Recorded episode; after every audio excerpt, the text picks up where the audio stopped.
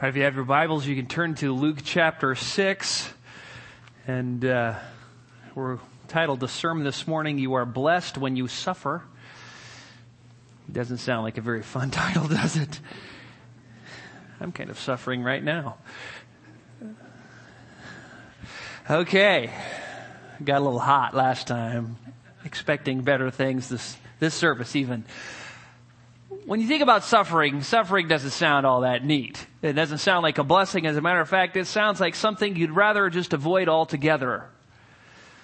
Before the days of anesthesia, surgery uh, was just done on people who were awake. And they had to suffer.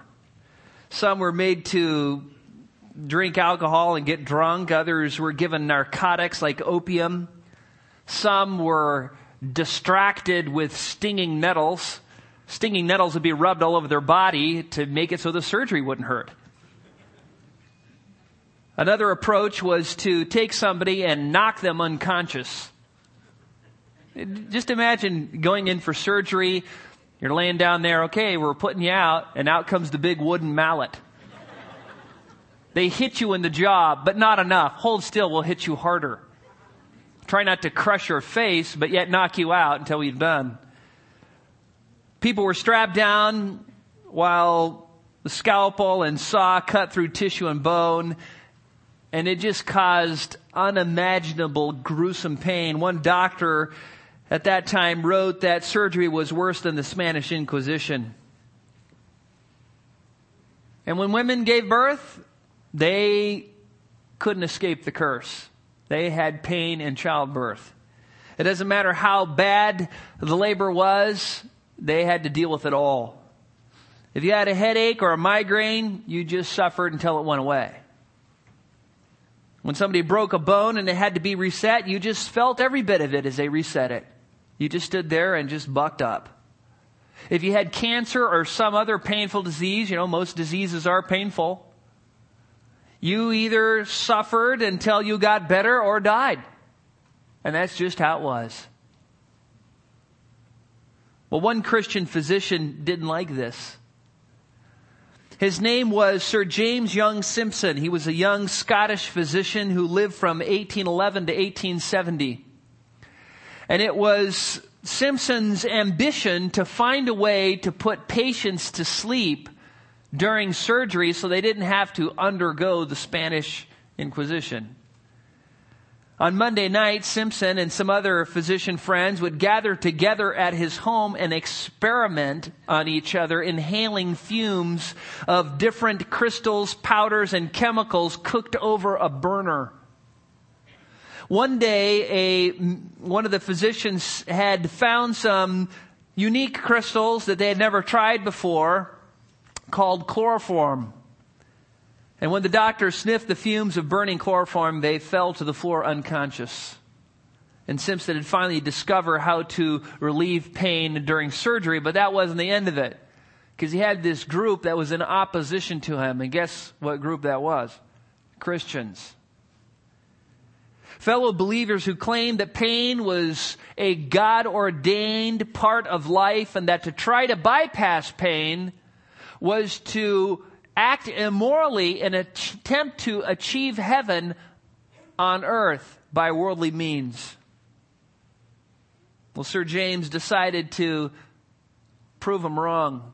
So he thought, I'm going to read through the Bible and I'm going to find every place I can that will show that relieving pain and surgery is a good thing. And he only had to read one and a half chapters of the Bible when he came to Genesis 2.21, which says, So the Lord God caused a deep sleep to fall upon the man. and he slept. Then he took one of his ribs and closed up the flesh in that place. Then he wrote an article based on that showing that anesthetics and surgery was both right and humane and even followed the God ordained pattern. Anesthesia was then accepted and other pain relieving medications invented.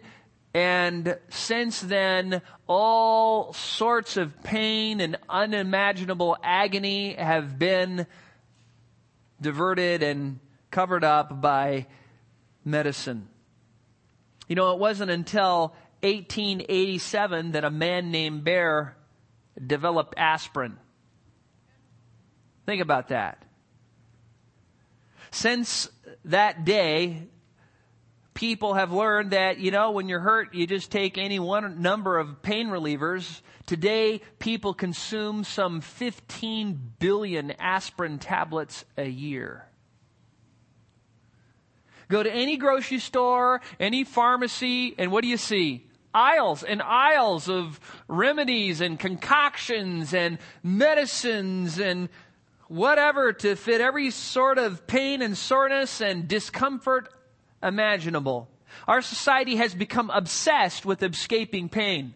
No one wants to hurt either mentally or physically. It is considered wrong to suffer in any way. Even criminals even criminals who get the death sentence are killed in a painless way. It's against the law to cause an animal to suffer. It's wrong to feel guilty. It's wrong to feel sad. It's wrong to feel depressed. It's wrong to be unhappy in any way. This is America. I mean, we have a right to life, liberty, and the pursuit of happiness. And believe me, we're pursuing it hard pharmaceutical companies, homeopathic remedies, chiropractic, hypnotic, and acupuncture techniques, like therapy, um, group therapy, and a host of other things have all come into existence for the single purpose of escaping pain. One of the major causes of drugs and alcohol abuse today are because people are trying to find a way to escape pain to escape the stresses of life and trials of life, and they just don't want to cope because it's just too hard, and so they check out with drugs and alcohol. There seems to be only one exception to where pain is tolerable, and that is it's still legal to tear a baby apart in its mother's womb or burn it with a salt solution to death. Other than that, you can't even hurt an animal. You can't even hurt an animal. If you don't like drugs, though, if you don't like alcohol, if you don't like the hangovers or hypnosis or acupuncture or homeopathic, you know, herbal remedies, there's another way to escape the pain, misery, and trials of life, and that is entertainment. Entertainment. You know, all you gotta do is just veg out in front of the TV, go to a play, go to a movie, go to a show, go to some sort of production, sit down with a good fiction book, and you just forget all of your trials and you're just, you're fine. And life is hard and it's painful and it is stressful. And it's difficult coping with reality, and entertainment is just one of those mental diversions which helps you to forget the trials of this world. And that's why it is so popular today. Now, don't get me wrong, I'm not saying entertainment is wrong necessarily. I'm not saying a good fiction book or many medicines are wrong. I think they're great. But don't be fooled as a Christian. The goal of the Christian's life is not to be pain free. That is not the ultimate goal of life, to have pleasurable sensations or to have no sensations at all.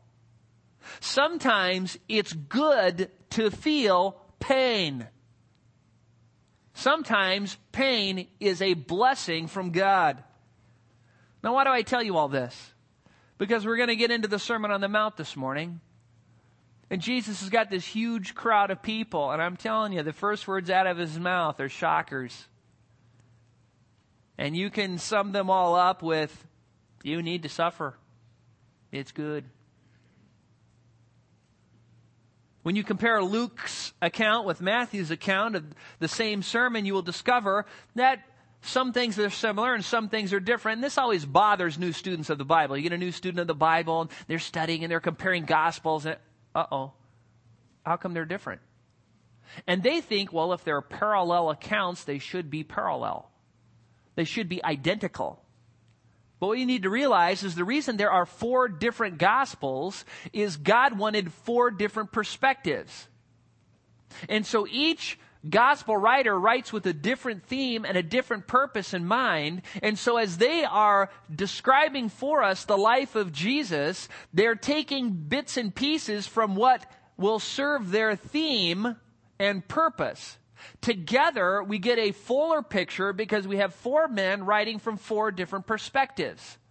And so you can expect when there are parallel accounts to have some things different, some things the same, but never a contradiction. Now, when you look at Luke chapter 6, if you look in verse 17, you'll notice that the text says Jesus came down with them and stood on a level place. And some of your Bibles may even have a little caption there called the Sermon on the Plain. The problem is this is the Sermon on the Mount. Matthew's version says when Jesus saw the crowds, he went up to a mountain. Some said, aha, it's got to be a different account because these do not match up. The problem is when you look at them and you look at the whole, both Matthew, there's so many similarities. Really, this is the same thing. Well, how do you deal with this? Sermon on the plain or Sermon on the Mount? You know, one's lumpy, one's smooth. Well, obviously Jesus didn't say, hey, come on up to the hill here and sit on a 45 degree slope. He took them up on the hill, found a level place, and they all sat down. As a matter of fact, if you go to Jerusalem today, they'll show you a place where they think the Sermon on the Mount came and everybody wasn't sitting on a slope, you know, rolling down the hill.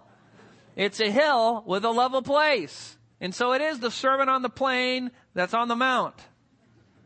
So in case you notice that, that's the answer to that.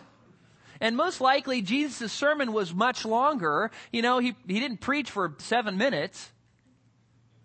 He probably preached for an hour, two, maybe three. And then the gospel writers, they take different pieces and they put them in their gospel.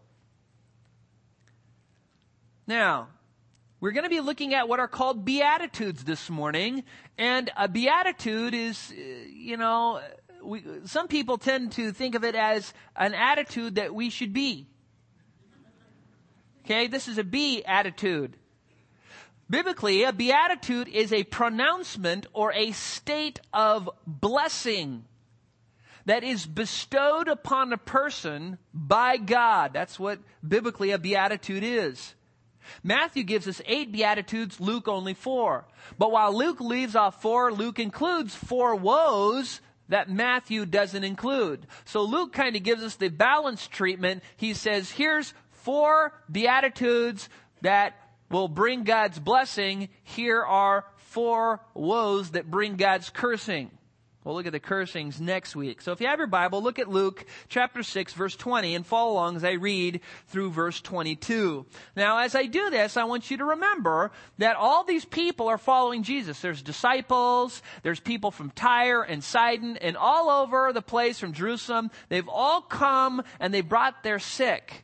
Remember, we learned last week, they brought sick people, demon possessed people, withered hands, every sort of ailment and disease, and Jesus was healing them all. So Jesus was all about healing physical pain. Keep that in mind. He's not saying, buck up, I'm not healing you. He healed all of them according to the previous text.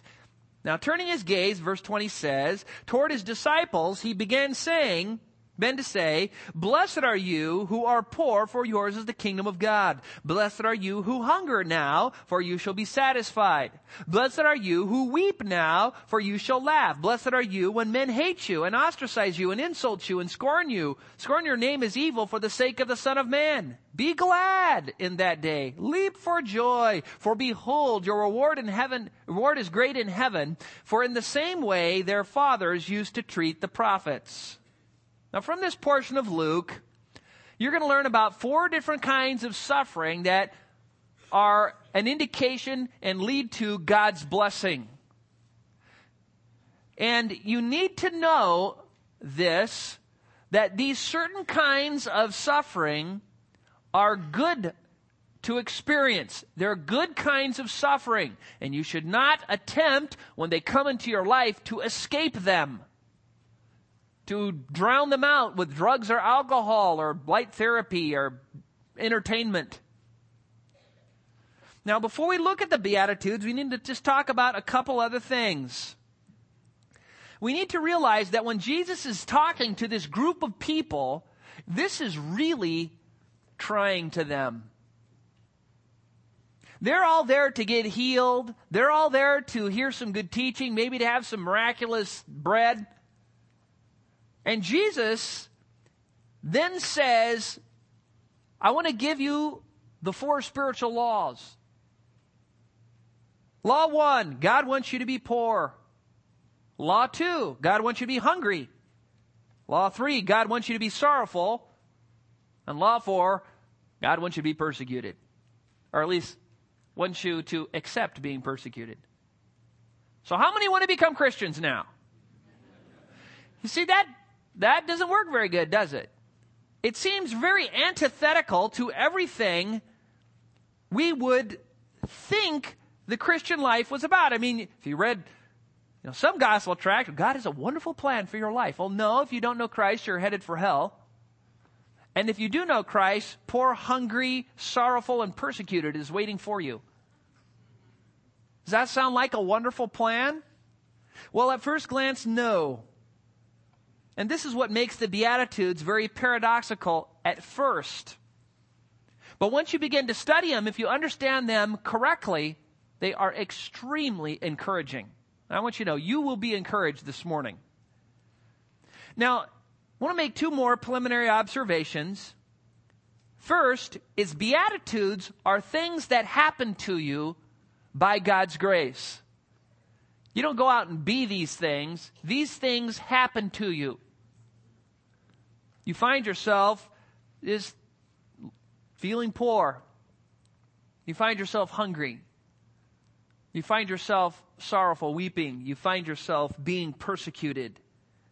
But all of these things happen to you because of God's grace.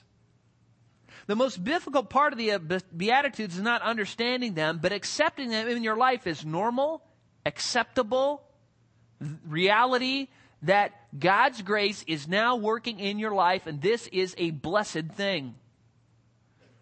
And there is one more huge observation that we need to consider. It's actually a question we need to ask. And a lot of people don't ask this. I was amazed that when you read all the commentaries, about half of them don't even get it. You think, did an unbeliever write this? The question is this Is Jesus talking about physical things in this sermon or spiritual things? You see, when you answer that question, the whole paradox of the Beatitudes just dissolves and goes away. Once you understand what Jesus is talking about, then you can clearly understand what he's saying. Is Jesus talking about those who are poor financially or spiritually? Is Jesus talking about those who hunger physically or spiritually? Is Jesus talking about those who mourn and weep because of personal tragedy or loss of possessions? Or is he talking about those who mourn and weep because of their sin? Is Jesus talking about suffering for being mean, combative, obnoxious, or criminal? Or is he talking about suffering for the sake of righteousness? You see, once you understand the spiritual import, because that is what Jesus is driving at, he's talking about spiritual things here, then the text is just like, oh, and it becomes extremely encouraging. And I'll show you why. Let's look at the first beatitude, verse 20. You are blessed when you are poor. Look at verse 20. And turning his gaze towards his disciples, he began to say, Blessed are you who are poor, for yours is the kingdom of God. Now we learned last week that there was a large throng of people. They're all around him, and they're hoping the Messiah is going to come back. They want to get healed. They want to hear him teach. And Jesus says, Oh, guess what? You're blessed if you're poor. Now the word blessed means happy, joyful, satisfied in God. Blessed are you, happy are you, satisfied are you who are poor. And the word poor is used of financially poor in most places. It's talking about somebody who has just come to the end of their financial means. They can't afford anything. They can't provide for themselves. They're totally dependent and destitute on someone else to take care of them. This means, though, when you look at it spiritually, and you're talking about spiritual poverty, that somebody like Bill Gates, if the grace of God came upon him, could experience what Jesus is talking about here, though he be a multi-billionaire. It's not talking about financial poverty. It's talking about spiritual poverty. Even David, who was very rich, the richest man and king of Israel, wrote in Psalm 40 verse 17, Since I am afflicted and needy, let the Lord be mindful of me. Well, he was a king. He had amassed huge amounts of wealth. What do you mean, needy? We know Jesus is talking about spiritual matters here, and when we compare with Matthew's account, Matthew helps us with two little words because he says, Blessed are those who are poor in spirit. Ah, ah. So we're not talking about finances, we're talking about spiritual bankruptcy. The word poor, which describes somebody with no power, no influence, no money, no ability to provide them for themselves, in a spiritual way, we understand it as somebody who understands their destitution spiritually. They can't save themselves. They have nothing to offer God. They have no way to save themselves. They're helpless. They're hopeless. And the only thing they can do is cry out for alms from God. Spiritual alms. Think about this. How many people must be reduced to spiritual poverty before being saved? How many people have to realize they have nothing to offer God, that they're spiritually dead, spiritually empty, spiritually penniless and destitute before being saved? How many people? Everyone. You cannot be a Christian if you don't come to that place. If you think, well, I'm doing pretty good, you know, like the Pharisees, you know, I'm spiritually rich, I have a spiritually rich, and I'm pretty righteous, you aren't going to heaven yet. Because you have to come to a place in your life where you understand you are spiritually bankrupt and you need Jesus. And so this is what Jesus is ri- arriving at here. He's saying, listen, if you get to the place where you realize you are spiritually destitute, you are blessed. Because I'll tell you, there are billions out there who don't realize this. And the ones who don't realize this are not going to heaven. That's why it's such a blessing. This spiritual bankruptcy is caused by God's grace, and it is what leads unworthy sinners to repentance. And so, even though you realize you're a spiritual beggar and you're absolutely destitute and poor, look at the encouragement given in the next line. For yours is the kingdom of God. Isn't that great? You get to the place in your life where you realize, I have nothing to offer God. I am a sinner. I am hopeless. I am destitute. I don't have anything to give God. I, all I deserve is His wrath. I don't deserve His grace. I don't deserve His mercy. I don't even get a, deserve a chance to go to heaven. You get to that place, you cry out to God, and you know what He says? I'm giving you the kingdom of God. And notice it doesn't say shall be, it says is. That means it is presently your possession. You have rights to the very kingdom of God. That, that is amazing. That should be extremely encouraging to you who have become poor. Because you know God's grace is working in your life and you know it may not be good here on this earth, but I'm telling you, I get everything in the kingdom of God. Do you know what the kingdom of God is? Matthew calls it something different. Matthew, who writes to Jews, doesn't want to use the word God very much. As a matter of fact, the kingdom of God only appears in his gospel four times, but the kingdom of God appears in Luke's gospel 34 times. You see, the Jews didn't like to utter the name of God. The, the, the, uh, the formal name of God, um, Yahweh, uh, Yahweh, Yodhe, the ineffable tetragrammaton, the unutterable four-letter name, when they got to that and they were going through a passage and they came to that, they would either say the name or they would say Adonai. And so they didn't like to say it. And so Matthew, when he writes, he doesn't say the kingdom of God, he says the kingdom of heaven. We're talking heaven. You get to the place in your life where you're poor, where you realize you have nothing to offer God, this is so good. Because it means God's saving grace is invading your life. And yours is now the kingdom of God or the kingdom of heaven. The whole thing. People, that is a blessing that you shouldn't want to escape from. Possessing the kingdom of heaven isn't a curse.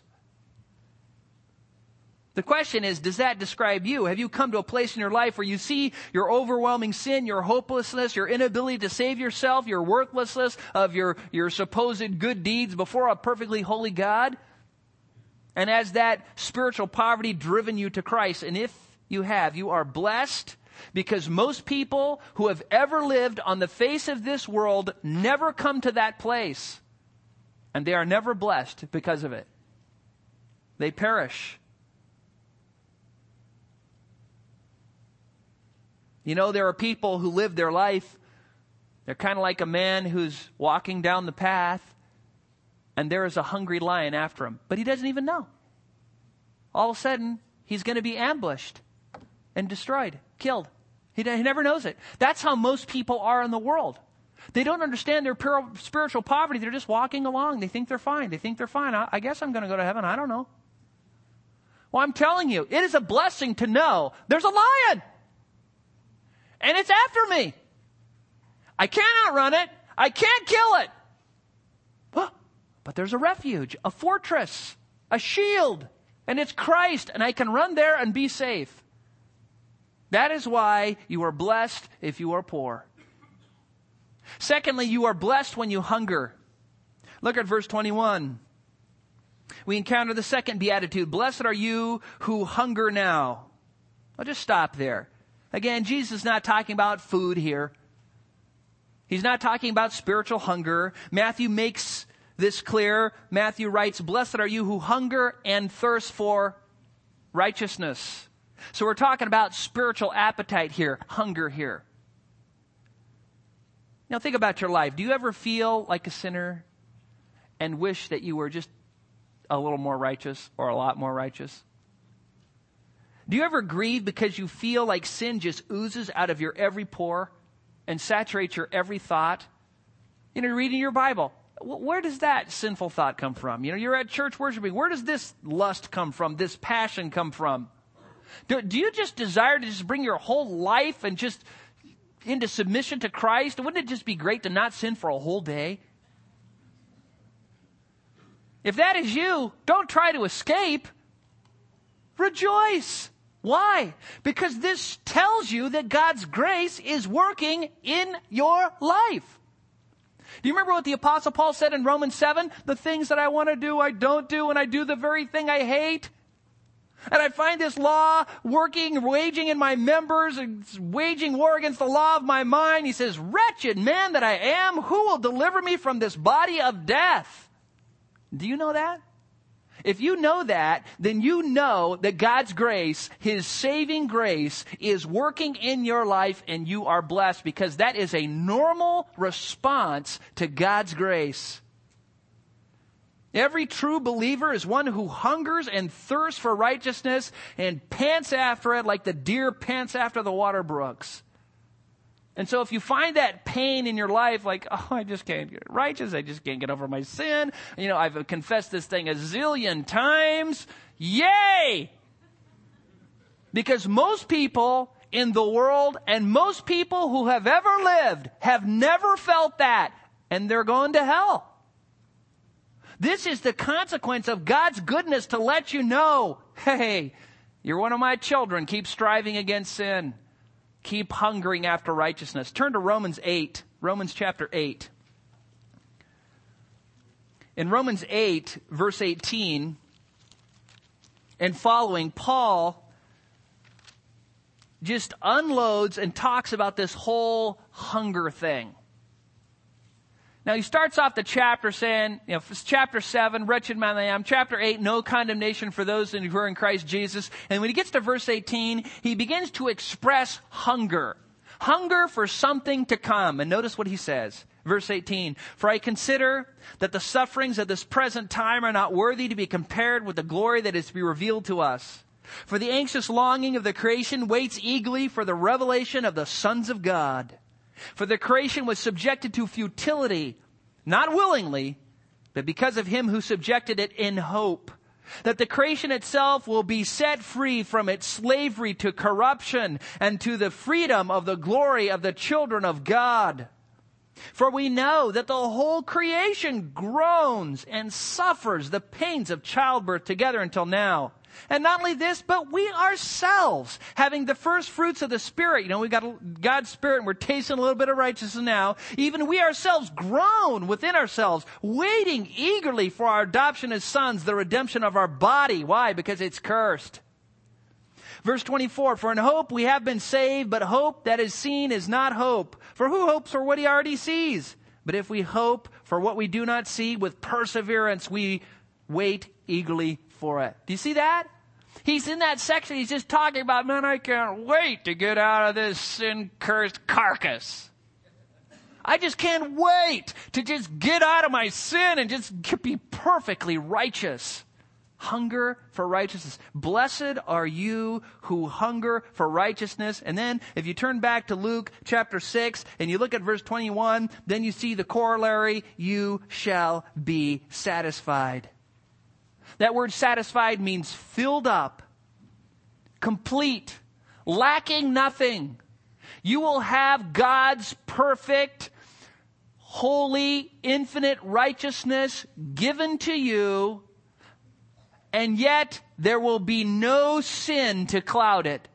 It will be yours in the fullest measure, and you will never sin again. Isn't that great? I mean, that is really good. So, if you're hungering for righteousness, don't try to escape with entertainment. Don't try to escape with drugs or alcohol or light therapy or acupuncture. Praise God, because you are one of the select few, one of the select remnant who have ever lived who by God's grace felt that hunger. It is the consequences of His grace. Third, you are blessed when you are sorrowful. This comes basically from the hunger. Not only do you hunger for righteousness, you're bummed. You're sorrowful. Now there is literal weeping where you weep tears. Again, we aren't, we're talking about spiritual realities here. You may mourn over your sin, but it's talking about the grieving. The word is used of the sorrow one feels for the loss of a loved one. You just hurt inside. You ache inside. Why? Not because you've lost some possessions, because you're a sinner. And you know you're a sinner. You know that God has given you everything you need for life and godliness. You know that. You know His Spirit dwells in you. You know that no temptation has ever or ever will come upon you but such as is common to man. You know that God is faithful. He will not allow you to be tempted beyond what you are able. You know that. You know you never have to serve, uh, sin again, and God has given you everything you need right now in this life to never sin again. And what do you do? What do I do? We sin again. We sin against the one who loved us so much, he died on the cross for us. We sin against the one who put himself on that cross and suffered God's wrath in our place, and we sin against him again. We know it grieves the Father, Son, and Holy Spirit, and we sin again. And does that grieve you? Well, it should. If you're a believer, you groan, you mourn, you weep within. And if that's you, you are so blessed. Because most people don't know that. Most people are not grieved over their sin. And so if you are grieved over your sin, if you're mourning because of your sin, that is an indication that God's saving grace is right now at this present moment working in you. Do you remember what happened to David when he committed adultery and then he committed murder and all those things he tried to cover up and then he wrote Psalm 51 and he said, For I know my transgression is ever before you. He says, My sin is ever before you. He says, It's against you, God, and against you alone that I have sinned and done what is evil in your sight. I mean, he knew it. He knew his transgression was there and it was always before him and it grieved him. That is so great. It is so great because that shows you God's grace is working. That's one of the great indicators that you are saved. When you're striving against sin, when you're grieved over your sin. You know, you're tempted by something, you think, I'm going to do this sin. I'm going to commit some high handed rebellion. And you do. And then afterwards you think, why did I ever do that? As soon as your flesh is temporarily satisfied, you think, I am so wicked. And why are you to be encouraged? Look at the text. You shall laugh. The exact opposite of weep. You're going to laugh. Ha ha ha ha. Laugh. Like that. There you go. Psalm 126, 5 puts it this way Those who sow in tears shall reap with joyful shouting. Picture this. You live your life, get old, die, or the rapture happens and you're taken up into glory. You're sitting around with all the saints of all the ages, all the unworthy, wretched sinners who were saved by grace, all those who realized that they were spiritually bankrupt in poverty, all those who hungered and thirst for righteousness, who are now made perfect, blameless, with great joy in the presence of God. And you're dealing with all these people, and all these people are sitting around laughing. Man, we're here! Ha ha ha ha! We made it! And for all eternity, you just have this joy and this happiness laughing, laughing for all eternity because of God's goodness towards you. That doesn't sound like a curse, does it? Well, blessed are you who mourn. You're going to laugh. You will laugh for a long time. I like what the song says. When we've been there a 10,000 years, bright shining as the sun, we've no less days to sing God's praise and laugh than when we first begun. That's the Jack Hughes modified version. Yeah, you're going to laugh. You're going to laugh. Fourth, you are blessed when you are persecuted. This beatitude is probably the most incomprehensible and difficult one for those who profess to know Christ. Are you sure? We're blessed when we're persecuted? If you've lived in America all your life, you've had a pretty easy Christianity. And even though America is becoming more anti God and anti Christ all the time, yet Christianity is part of our heritage and is still widely acceptable, and we have to suffer very little for Christ here. I'm sure most of us in this room have never had loved ones martyred for Christ or been thrown into prison for their faith or beat up because they shared the gospel. In fact, most churches and professing Christians get upset if they are persecuted for their faith. They hire a lawyer to get back at those people who persecuted them for being righteous. We do everything we can to avoid suffering for Christ. We go to such great lengths to make sure we don't suffer for Christ that we just become the spiritual chameleons. We put on our worldly cloaking device so we can just blend in with the world. I mean, we want anybody to know we're a Christian. We can be next to coworkers for three or four or five or ten years who never know we're even a Christian. And the question is, are you? You know why this is wrong?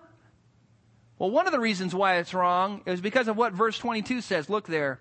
Blessed are you when men hate you and ostracize you and insult you and scorn your, your name is evil for the sake of the Son of Man. Here Jesus gives a single beatitude, but he illustrates it in four different ways. Matthew sums up this single beatitude as, as blessed are you who are persecuted. This beatitude Jesus or Luke describes here in Jesus' words with four different illustrations. And these illustrations are all ways you might be persecuted as a believer, someone who has God's grace working in you. Luke adds, though, for the sake of the Son of Man. Matthew adds, for righteousness' sake. You have to keep that in mind. Jesus isn't saying, well, if you suffer for any reason for being a criminal, for being obnoxious, rude, belligerent, you know, combative, that you can just praise God. You know, I've been wicked and suffered for it. He's not saying that. He's saying, no, if it's for being righteous, if it's for, for Christ's sake, that is living for Christ's sake, and you suffer, don't get anxious, don't get stressed out, don't try and numb your reality with entertainment or drugs. Praise God. Now look at those words. Hate, ostracize, insult, and scorn. Hate means to be hated, detested, and loathed. It describes somebody who's just so angry towards you that they just want to be hostile and hurt you. Blessed are you when people feel that way towards you because you're living for Christ. Look at the word ostracize. It means to be excluded, left out, ignored, rejected, set aside, not included. You know, you don't get the job promotion because they know you're a Christian. You don't get invited out to lunch with the other women because they know you're a Christian. You know, you don't get it on the team because they know you're a Christian. You get left out. You get ostracized. Blessed are you. Praise God. This is such a good thing. Look at the word insult. It means to be insulted, reproached, scolded, or reviled. You religious freak, you get out of here. You Christians are so stupid. You're so hypocritical, trying to cram your religion down other people's throats. I don't need that Jesus crutch. Blessed are you if you've been insulted for Christ's sake. And the final word, ekbalo, ek meaning out, balo to cast, to be an outcast, rejected, driven out, sent out, or scorned. You're excluded. You're fired. You're rejected. I don't want to be your friend anymore. Get out of my life. You're too freaky. You're too hyped up about this religion thing. I mean, you're extreme. If you want to have your religion, fine, but I don't need to have your religion. And yet, the scriptures address this over and over again. I'm going to read some verses right now. And as I read these verses, I want you to think about your life. I want you to think about your life and how you respond when people persecute you for the sake of righteousness, if it ever happens. If it doesn't, something bigger's wrong. Luke 12, 49 through 53. I can't wait to get to this passage. I have come to cast fire on the earth, and how I wish it were already kindled. But I have a baptism to undergo, and how distressed I am until it is accomplished. Speaking of his death, do you suppose that I came to grant peace in the earth? Ha! I tell you no! But rather division. Jesus came to cause division. Keep that in your mind. For from now on, five members in one household will be divided. Three against two and two against three. They will be divided. Father against son, son against father, mother against daughter, daughter against mother, mother-in-law against daughter-in-law, and daughter-in-law against mother-in-law. Did you get the picture here? When you become a Christian and you start living for Christ and your righteousness starts oozing out of your life, the righteousness that God gives you through faith in Christ, you are going to cause division. This is a great thing because it shows you're saved and you're living a righteous life.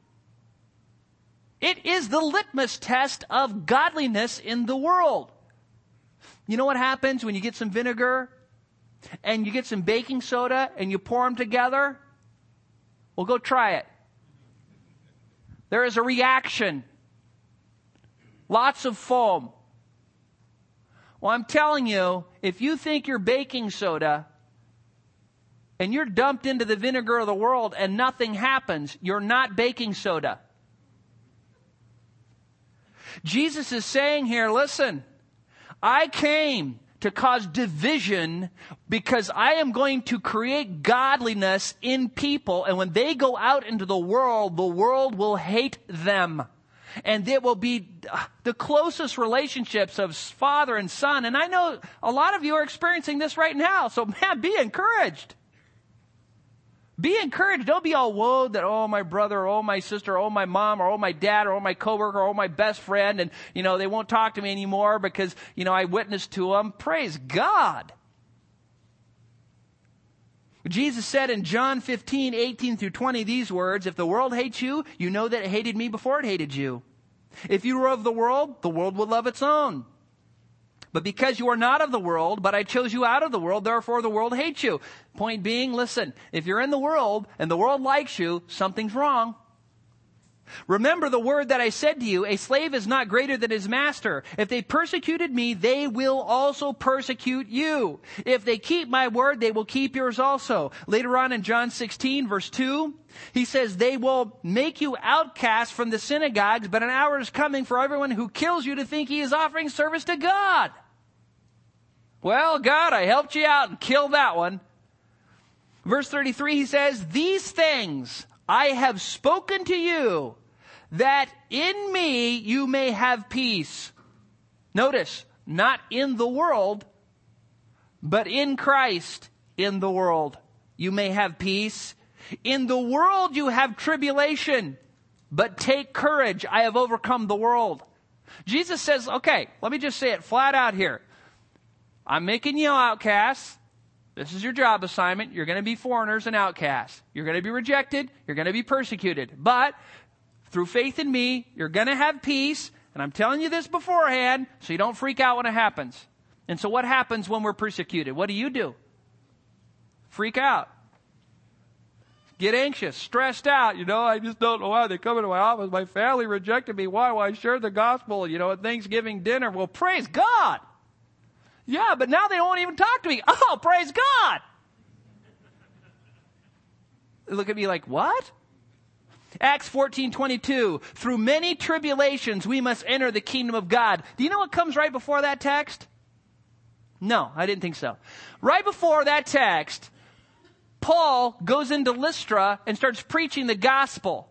They get mad at him and they stone him for dead. They might have actually killed him. They take his carcass outside the city and they dump it and for the buzzards to eat. And one of two things either happened. Either God raised him from the dead, or he was just mostly dead, as Miracle Max would say. and God heals him. And then what does he do? He runs away to the city that just stoned him. And he keeps preaching the gospel. And then he says, you know, and who knows where he had all the lumps and bumps and purple knots in his head. Through many tribulations, we must enter the kingdom of God. Praise God. Aren't you glad he did that? I am. 2 Timothy 3:12 Paul gives us this promise and all, indeed all who desire to live godly in Christ Jesus will be persecuted. How many? All. What does that mean? Listen. You aren't persecuted? You aren't figure it out. It's a very simple syllogism. James in James chapter 1 verses 2 through 4, writing to Christians who are being persecuted for their faith, gives us this introduction. Now, as I read this, I want you to again think about, now does this describe me when people persecute me when I do what's right? Consider it all joy, my brethren. All joy. Now think of the all joy moments of your life you know, when you get married or when you see your child born, just, you know, the joy is like, oh, praise God. Consider it all joy, my brethren, when you encounter various trials. What? Knowing that the testing of your faith, that is what's causing the trials, produces endurance, and let endurance have its perfect result that you may be perfect and complete, lacking in nothing. Peter in 1 Peter chapter 2, verses 20 and 21, Peter is writing to those who are suffering. It's the theme of his book says, For what credit is there if you sin and are harshly treated? You endure it with patience. But if, when you do what is right and suffer for it, you patiently endure it, this finds favor with God. For you have been called for this purpose, since Christ also suffered for you, leaving you an example for you to follow in his steps. Then later on in, in chapter 3, verse 14 of 1 Peter, but even if, but even if you should suffer for the sake of righteousness, you are blessed. He's just stating what Jesus said. And do not fear their intimidation. What happens? When people start persecuting, we get what? Intimidated and do not be troubled. And what do we do when people start persecuting us for righteousness? We get troubled. He says, don't do it. And then later on in chapter 4, verses 12 through 14, he says, Beloved, do not be surprised. And I love this little adjective, the fiery ordeal. Don't be surprised at the fiery ordeal which comes upon you for your testing as though some strange thing were happening to you. No, it's strange to not have it happen to you. If you're like Christ and you're in the world that hates Christ, then you should experience the fiery ordeal to one degree or another. He goes on, but to the degree that you share in the sufferings of Christ, notice, the worse the trials get, the degree to which you suffer for Christ, keep on rejoicing so that at the revelation of his glory you may rejoice with exaltation. If you are reviled by the name of Christ, you are blessed. He says it again because of the spirit of glory and of God rests upon you. God's grace is working in you. The world doesn't like that. That means you're living for Christ and your righteousness is being an influence and it's doing good in the world. So rejoice when you're persecuted. John says it this way, do not marvel, brethren, if the world hates you. 1 John 3.13. That's pretty easy. Don't marvel. And what happens? As soon as we're persecuted, we start marveling.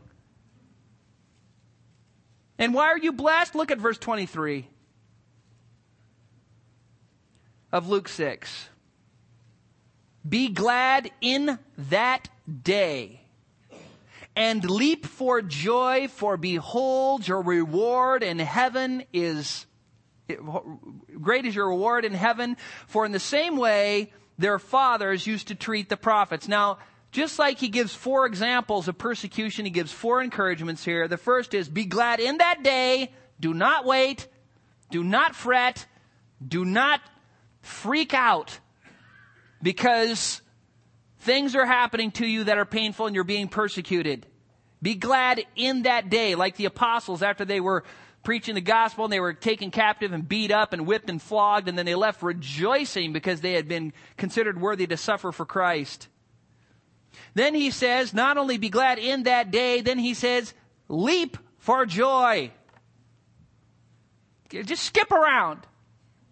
When you're persecuted, yeah! Does that describe you? Hardly. I always remember this verse after I complain.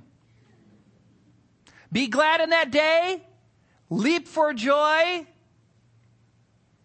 Third thing, be, behold, your reward in heaven is great. I don't care how much you suffer here on earth. You have a greater reward in heaven. We read it in Romans 8 18. The sufferings of this present time are not worthy to be compared with the glory that is. You're going to have eternal glory. You have the whole kingdom of heaven. You have Christ, perfect righteousness. What are you doing? Complaining. It's yours. You have it. Third and finally, or fourth and finally, be encouraged by reminding yourself you're in good company. You know what kind of people get persecuted? Elijah, Elijah, Moses, Jeremiah, Ezekiel, the godless or the godliest men who have ever lived, the godliest women who have ever lived have been persecuted the most. The more godly, the more they're persecuted. John the Baptist off with his head. Jesus nailed to the cross. The point is this when you look at these Beatitudes, they aren't the bummertudes. These are indications that God's grace is working in your life to first bring you to salvation and then to create a hunger, a sensitivity to sin and righteousness which the world repels and attacks and scorns and insults and hates. And so as you see these things in your life, praise God because you're one of the lucky few, the lucky few who will ever live who are blessed by God's grace in this way. So you leave here this morning, and these Beatitudes are yours. You need to be thanking God because not everybody understands their poverty. Not everybody hungers for righteousness. Not everybody weeps over their sin. And not everybody is worthy to have God's grace make them righteous so that the world hates them. This is a privilege. And we need to thank God for it. Let's pray. Father, we thank you so much for your goodness. Oh, what a blessing it is to read about how we can see your grace manifested in our life through the Beatitudes. And Father, if there's a person here who realizes they've never seen their poverty, they've never hungered and thirsted after righteousness or wept over their sin, or Father, even been persecuted for the faith, and they're realizing the reason they haven't is because your grace isn't now working in their life and they aren't saved. I just pray that they would cry out to you in their heart, that they would ask for forgiveness, that they would repent of their sins and ask you to change them, infuse them with your saving grace that they might be able to experience the Beatitudes which remind us constantly that we are your children, that the kingdom of heaven is ours, that great is our reward, that we shall be laughing soon with the saints of all the ages. Father, help us to keep these things in mind as we live in a troubled world. We pray this in Christ's name. Amen.